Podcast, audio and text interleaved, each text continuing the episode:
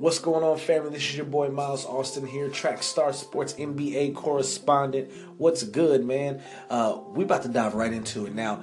This is going to be a little bit different because we're going to talk about the landscape of the NBA over the next 82 games. What are we looking to expect uh, throughout this season? Will people get traded before February 8th?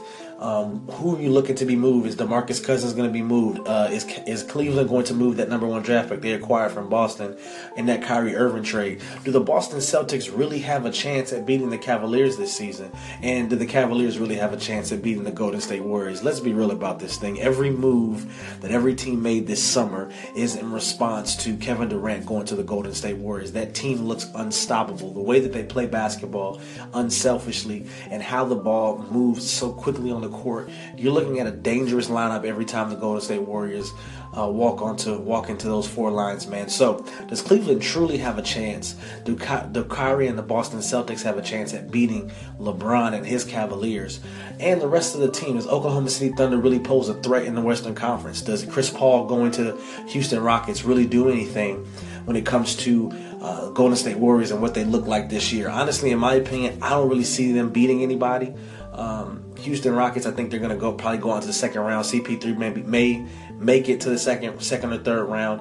You still have to go through the OKC, OKC Thunder, depending on how the seeding happens. Now, I do believe that the biggest threat in the Western Conference is the OKC Thunder, um, simply because of the three stars they have on that team. If they can find it and play unselfishly, similar to what Golden State plays, the system will be a little bit different. But um, the key to beating the Golden State Warriors is limit the perimeter shots and score on the inside. Steven Adams is going to be a good piece. Russell Westbrook, um, you know, slashing through that that offense, as well as Carmelo Anthony and Paul George. Now, the only person that I really see an issue with is Carmelo Anthony. Now, the way that he played in Denver was amazing. He was passing, he was getting people involved, he was scoring. When he went to New York and he was the primary scorer, he had to change up his game. So a lot of people give him flack for he, he doesn't share the ball or he doesn't really play defense.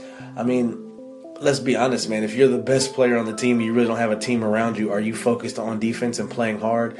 You know, it's really one of those things where I think LeBron's probably the only one that did it and was able to successfully take his team to two 60 plus win seasons in the East with the whack team that he had, uh, and that just brings more to his legacy. But the moves that were made Chris Paul to the Rockets, Carmelo Anthony and Paul George to the Oklahoma City Thunder, Kyrie Irving to, to the Celtics. What what does that really do for what the NBA is trying to do now? I did mention I did want to mention uh, Derrick Rose coming out and saying this year, after this year, you guys don't have to pay me double for what you know you are thinking about paying me this year. Now, I don't know how much truth there is to that. Let's be honest here, uh, but I, I, will say that he does look he does look pretty good in preseason. Jeff Green kind of dunking on, on, some people. He had another highlight dunk tonight, man. And uh, Jeff Green is really playing, and I think that's going to be a missing piece um, that people not a lot, a lot not a lot of people are um, talking about that right now. He is a he is a great piece to add, and is going to add depth to that team. Um, does it ultimately do anything to beat the uh, Golden State Warriors? Now, in my opinion, uh, Cleveland does have a deeper bench. They have more depth. Um, when you think about the, the likes of the people that they added Isaiah Thomas, Jae Crowder, Derrick Rose, Jeff Green, Dwyane Wade like that's a starting five in the East that could probably be in the playoffs. Let's be real here. but, you know, in, in, seeing what Derrick Rose is trying to do and what he's trying to prove this season, I do believe that if he can stay healthy and play, you know, at least, you know, 65, 70 games, I don't see a reason why he shouldn't be able to get a nice contract next year. Uh, Dwyane Wade has just been announced as the number, uh, as the, the two starter. So he'll be coming in as shooting guard, starting for the Cleveland Cavaliers. They're looking at Derrick Rose, Dwyane Wade, LeBron James, Jae Crowder, and Kevin Love, which to me, honestly, is a great lineup. I think it's going to match up well um, with the Golden State Warriors, but they're just so much, man. And offensively, they're a juggernaut. So we'll see how the whole thing plays out.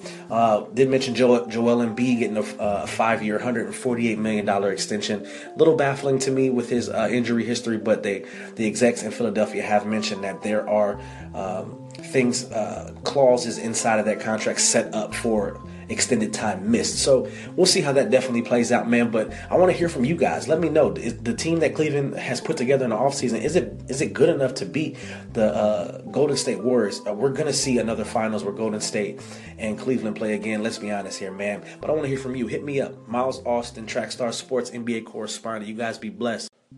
What's going on, family? This is your boy Miles Austin here, Track Star Sports NBA correspondent. What's good, man? Uh, we about to dive right into it now. This is going to be a little bit different because we're going to talk about the landscape of the NBA over the next 82 games. What are we looking to expect uh, throughout this season? Will people get traded before February 8th? Um, who are you looking to be moved? Is Demarcus Cousins going to be moved? Uh, is is Cleveland going to move that number one draft pick they acquired from Boston in that Kyrie Irving trade? Do the Boston Celtics really have a chance at beating the Cavaliers this season? And do the Cavaliers really have a chance at beating the Golden State Warriors? Let's be real about this thing. Every move that every team made this summer is in response to Kevin Durant going to the Golden State Warriors. That team looks unstoppable. The way that they play basketball, unselfishly, and how the ball moves so quickly on the court, you're looking at a dangerous lineup every time the Golden State Warriors uh, walk onto walk into those four lines, man. So does Cleveland truly have a chance? Do, Ky- do Kyrie and the Boston Celtics have a chance at beating LeBron and his Cavaliers and the rest of the team? Does Oklahoma City Thunder really pose a threat in the Western Conference? Does Chris Paul going to Houston Rockets really do anything when it comes to uh, Golden State Warriors and what they look like this year? Honestly, in my opinion, I don't really see them beating anybody. Um, Houston Rockets, I think they're going to go probably go on to the second round. CP3 maybe may make it to the second second or third round. You still have to go through the OKC, OKC Thunder, depending on how the seeding happens. Now, I do believe that the biggest threat in the Western Conference is the OKC Thunder, um, simply because of the three stars they have on that team. If they can find it and play unselfishly, similar to what Golden State plays, the system will be a little bit different, but.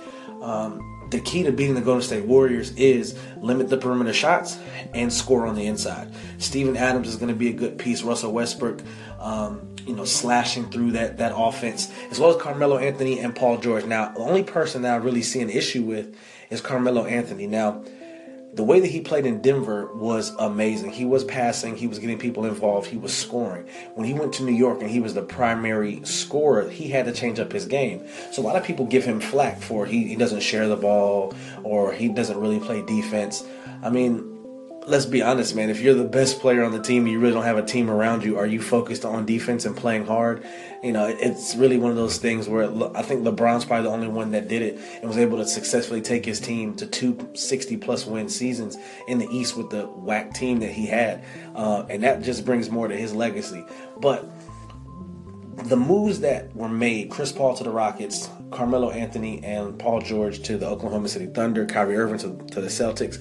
What what does that really do for what the NBA is trying to do now? I did mention I did want to mention uh, Derrick Rose come out and saying this year, after this year, you guys don't have to pay me double for what you know you are thinking about paying me this year. Now, I don't know how much truth there is to that. Let's be honest here, uh, but I, I, will say that he does look he does look pretty good in preseason. Jeff Green kind of dunking on, on, some people. He had another highlight dunk tonight, man. And uh, Jeff Green is really playing, and I think that's going to be a missing piece um, that people a lot, a lot, a lot, not a lot of people are um, talking about that right now. He is a he is a great piece to add, and is going to add depth to that team. Um, does it ultimately do anything to beat the uh, Golden State Warriors? Now, in my opinion. Uh, Cleveland does have a deeper bench. They have more depth.